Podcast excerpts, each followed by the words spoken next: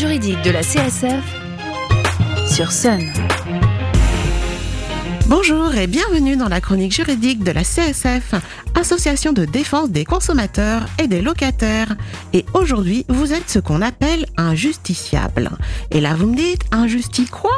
Un justiciable, une personne qui peut faire reconnaître et exercer ses droits en justice. Sauf que vous ne savez pas vers quel tribunal vous tournez après avoir essayé de résoudre votre litige à l'amiable.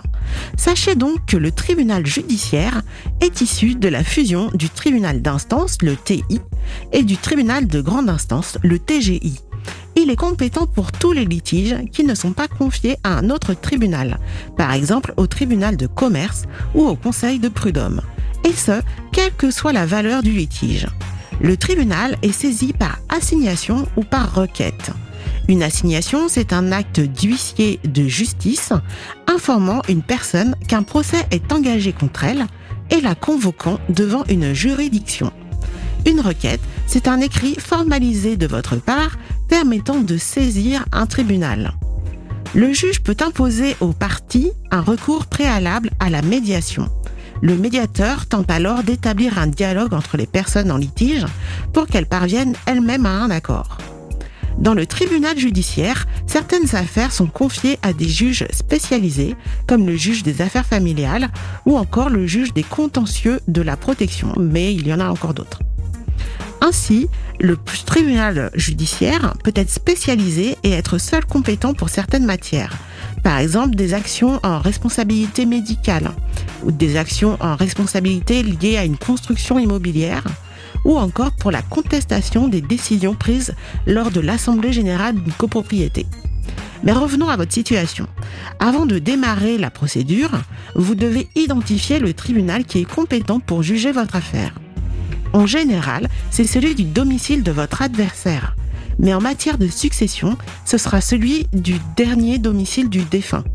En matière de biens immobiliers, c'est celui de l'immeuble, enfin du lieu de l'immeuble concerné. Pour ce qui concerne les achats de biens et de prestations de services, vous pouvez choisir entre le tribunal du domicile de votre adversaire ou celui du lieu où le bien a été livré et où la prestation de service a été effectuée. En matière de réparation d'un préjudice, là aussi vous avez le choix. Vous pouvez choisir entre le tribunal du domicile de votre adversaire ou celui du lieu où le dommage a été subi. Comme je vous l'ai dit tout à l'heure, vous devez saisir le tribunal par assignation en passant par un huissier de justice ou par requête, donc un écrit formalisé permettant de saisir un tribunal. La requête est possible lorsque le montant de vos demandes n'excède pas 5 000 euros ou dans le cas de certaines matières fixées par la loi ou le règlement, par exemple en matière de tutelle ou d'autorité parentale. Pour déterminer la valeur du litige, il faut prendre en compte le montant total des demandes.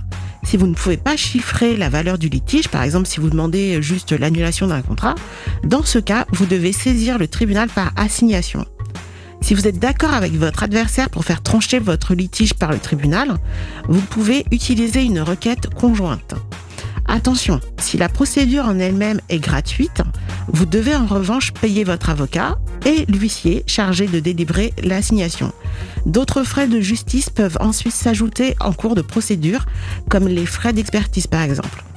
À noter quand même que si vous perdez votre affaire, vous êtes en principe condamné à rembourser les frais de justice, les frais du procès à votre adversaire. C'est ce qu'on appelle les dépens.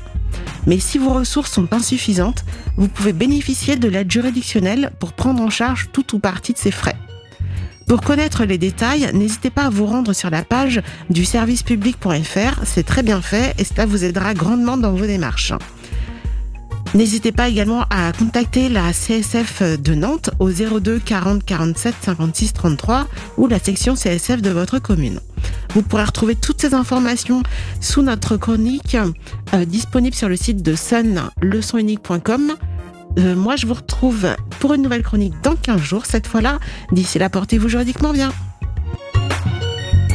La chronique juridique de la CSF, c'est le jeudi matin sur Sun.